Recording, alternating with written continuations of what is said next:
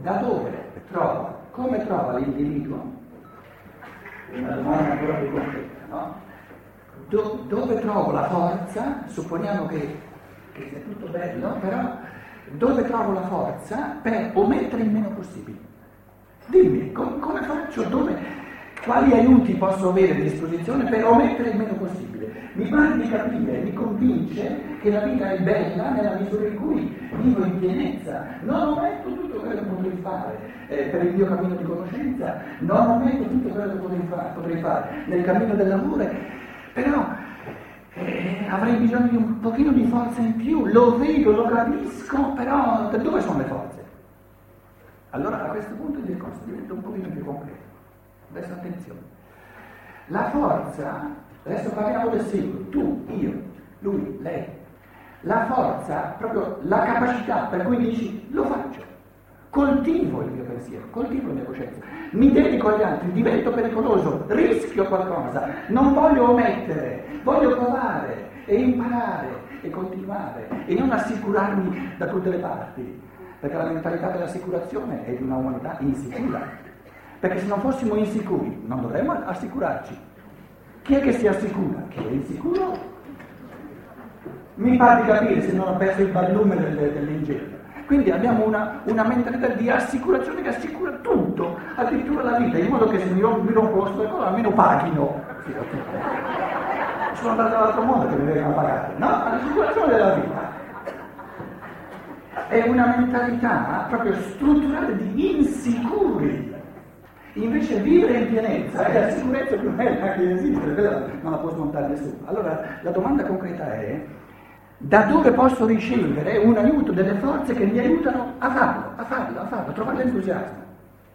Perché lo capisco, però eh, poi mi, mi, mi sconfronto, mi, mi scontro con ostacoli e non ce la faccio. Allora, a questo punto qui il discorso diventa più concreto, e cioè non guardare, non aspettarti un aiuto da autorità esterne, da comandamenti esterni, perché quello è un disaiuto rivolgerti a qualcosa fuori di te è un indebolire la tua forza. Devi capire che ogni volta che ti rivolgi al guru, ogni volta che ti rivolgi al padre spirituale, ogni volta che ti rivolgi all'autorità, ogni volta che ti rivolgi al comandamento, alla legge, ogni volta che ti rivolgi alla paura di andare all'inferno, ti rivolgi a qualcosa che è fuori di te e quindi indebolisci ciò che è dentro di te. Quindi la prima affermazione è l'aiuto. Le forze reali non possono più venire da di fuori, per fortuna, se no resteremo delle appendici delle autorità, delle chiese, eh, eccetera, eccetera, eccetera. Allora, se questo è chiaro che l'aiuto reale, le forze reali non vengono da di fuori, come le genera da di dentro? E a questo punto, cari amici, è proprio importante capire che noi finora abbiamo sottovalutato la forza reale dello spirito, perché non gli abbiamo mai dato la possibilità di dimostrare questa forza. In altre parole, se io coltivando una consapevolezza dei destini dell'umanità, se mi rendo conto veramente che le sorti di tutta l'umanità, se un, un maremoto dovrà succedere o se non sarà necessario che succeda, se sarà possibile evitarlo, dipende da me, nella misura in cui io, con conoscenza scientifica, non per ricatto morale, con conoscenza scientifica delle leggi dell'evoluzione dell'umanità, che la sofferenza, le catastrofi avvengono solo nella misura in cui gli individui aumentano nella misura in cui veramente mi rendo conto che è così, che io concorro alla pienezza e agli abissi dell'umanità, nella mia evoluzione singola, trovo, man mano che coltivo queste convinzioni, man mano che diventano più scientifiche per capire, capisco sempre meglio le leggi dell'organico dell'umanità, trovo la forza di dare il mio contributo. In altre parole, la responsabilità dell'individuo a ragion veduta scientificamente fondata nei confronti dei destini dell'umanità diventa una forza reale, la più grande che ci sia. Però questa, questa, questa responsabilità non si costruisce dall'oggi al domani. È un cammino di conoscenza, è un cammino di, di, di conoscenza scientifica del, del, modo di funzionare dell'umanità.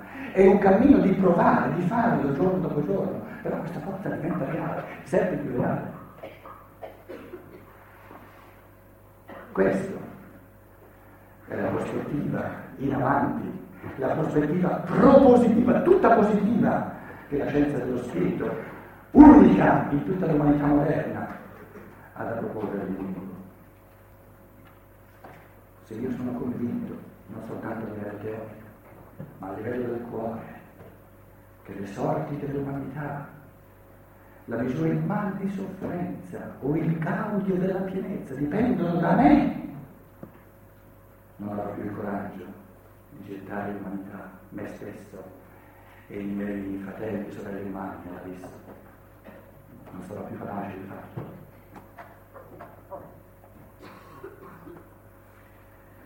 La legge fondamentale dell'organismo è tutto ciò che avete fatto al più piccolo degli uomini. L'avete fatto all'organismo intero dell'umanità.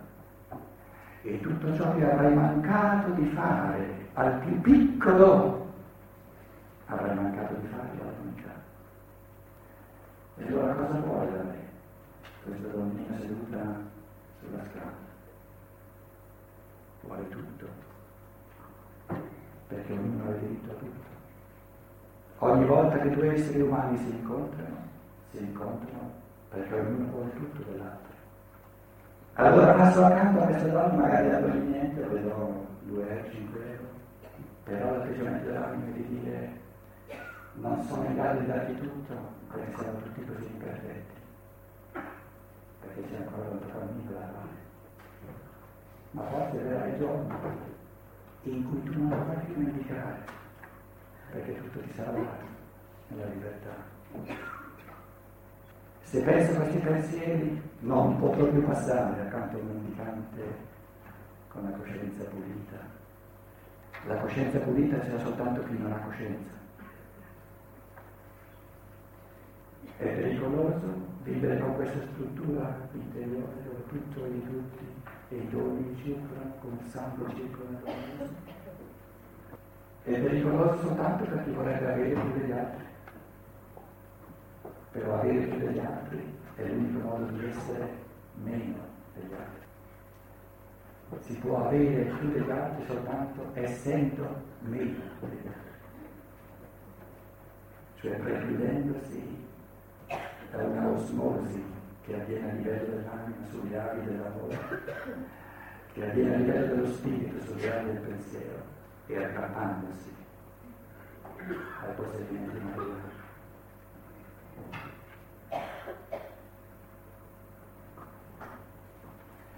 L'avere è l'omissione dell'essere. Più una persona ha e più ha omesso ciò che può essere, ciò che può diventare. E più una persona coltiva l'essere, e meno le interessa di avere. Perché l'avere è la controforza dell'essere. Perché si può avere soltanto precludendo gli altri dall'accesso a ciò che è Si può avere soltanto escludendo concretamente la domanda è possibile avere qualcosa, tutti abbiamo, abbiamo delle cose per è possibile avere qualcosa senza possedere? Sì, è possibile, tutto dipende dalla struttura interiore, dalla struttura mentale. Certo che è importante che dove c'è un talento, diciamo una persona, un gruppo di persone, eh, vediamo questi macchinari, vediamo questi mezzi di produzione e siccome voi avete il talento per farli fruttare per tutta l'umanità, allora vi diamo, diamo il diritto esclusivo all'usare di questi strumenti di produzione per il bene dell'umanità. Quando una persona usa certi strumenti e ha la possibilità di, di, di far sì che altri non, non, non, non mettano bastoni fra le ruote, quando c'è il diritto esclusivo all'uso, all'amministrazione a favore della comunità, cosa manca? Nulla. Il fatto di possedere che è mio è soltanto più. E il possedere non è una realtà economica, è una struttura mentale. È una struttura mentale che dice questo è mio e non è tuo. E ne faccio quello che voglio. E come? il treni dice questa sacchetta di sangue è mio e non è tuo e ne faccio quello che voglio. Termino nei pensieri un po' aforistici eh, indicando questo eh, testo del convegno Introduzione alla scienza dello spirito di Shai, queste tre conferenze. Alla fine della seconda c'è una cosa molto bella dove eh, parla del rapporto tra, il rapporto tra ordine naturale, la natura, ordine naturale, e ordine morale, e dice eh, l'ordine morale sono i pensieri, gli ideali che gli esseri umani eh, portano dentro di sé. Allora l'ordine, l'ordine, morale lo metto in rosso, ordine naturale, la natura, e l'ordine morale. E dice, il materialismo pensa che l'ordine naturale sia l'unica realtà e l'ordine morale, gli ideali, eh, la moralità, eh, dire, i valori morali, eccetera, siano soltanto delle specie di bolle di sapone. E quando poi ci sarà la morte per entropia di tutto, di tutto il regno della natura, anche queste bolle di sapone saranno sparite. L'essenza del cosiddetto cristianesimo e l'essenza della scienza dello spirito è questa affermazione che dice, così come nella pianta cresciuta alla fine dell'estate dove le foglie, dove tutta questa fioritura, tutta questa espansione raggiunge il culmine massimo, che cosa è reale della pianta? Guardando superficialmente ci verrebbe da dire, eh, è reale questa bella grossa pianta. Invece questa bella grossa pianta, visibile, materiale, è la cosa più irreale che ci sia perché dopo un mese è sparita. E che cosa è reale? A un livello molto più forte, perché adesso è invisibile, ma poi farà saltare fuori una pianta che ancora non c'è, il seme. Ciò che non si vede, dopo due mesi, dopo tre mesi, quattro mesi, diventa più reale che non ciò che ci sembrava reale, poi è sparito. Il mondo della natura, della materia è il mondo un'ora prima di morire.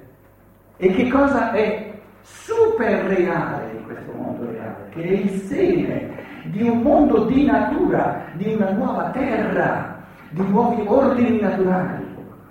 Il seme nascosto, che farà sorgere una nuova natura. Natura dico, eh, ma, ma simile a quella che c'è adesso. È la moralità che esiste negli spiriti dell'uomo. Schiere infinite di esseri spirituali, creatori, con una coscienza più vasta che non quella dell'uomo, prendono la moralità o la mancanza di moralità degli esseri umani e trasformano. Con processi complessi che la scienza dello spirito comincia a spiegare, trasformano la moralità che è puramente spirituale e invisibile, così come lo spirito crea la materia, così come noi con le nostre idee entriamo e la tecnica come è successa? La tecnica è una natura creata dai pensieri dell'uomo. Quando, quando erano pensieri erano, non erano visibili.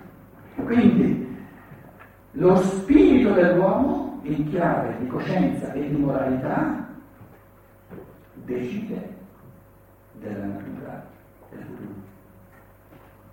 In altre parole, la natura che abbiamo oggi intorno a noi è stata creata in tutto e per tutto, così com'è, comprese le catastrofi di natura, dalla moralità passata degli esseri umani.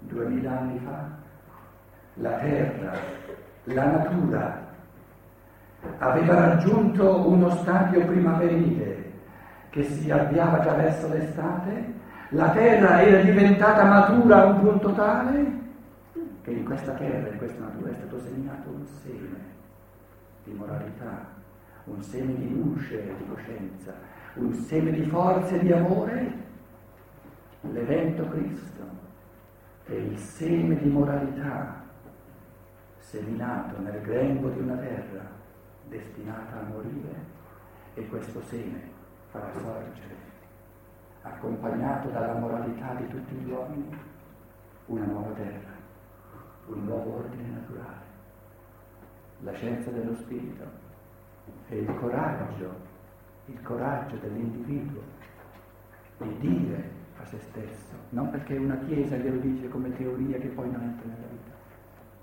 Ciò che è spirituale crea e determina le sorti della natura e non viceversa. Non è la natura a determinare le sorti della moralità, è l'evoluzione morale, l'evoluzione intellettuale e morale degli uomini a determinare le sorti della natura. Nell'individuo che si illumina di conoscenza e si riscalda di amore, l'invisibile, lo spirituale diventa così forte, così reale, che comincia a entrare nel mondo fisico della vita cosiddetta reale e la trasforma in un modo tale da far sorgere addirittura una natura, una terra nuova, una responsabilità più bella, più grande, più gioiosa, ma anche più carica di conseguenza, posta nelle mani dell'individuo. Non si può immaginare. È bello vivere con la consapevolezza di avere in mano nei propri pensieri e nel proprio cuore le sorti di tutta l'umanità e della terra, della natura. Facciamo 5-10 minuti di pausa e poi...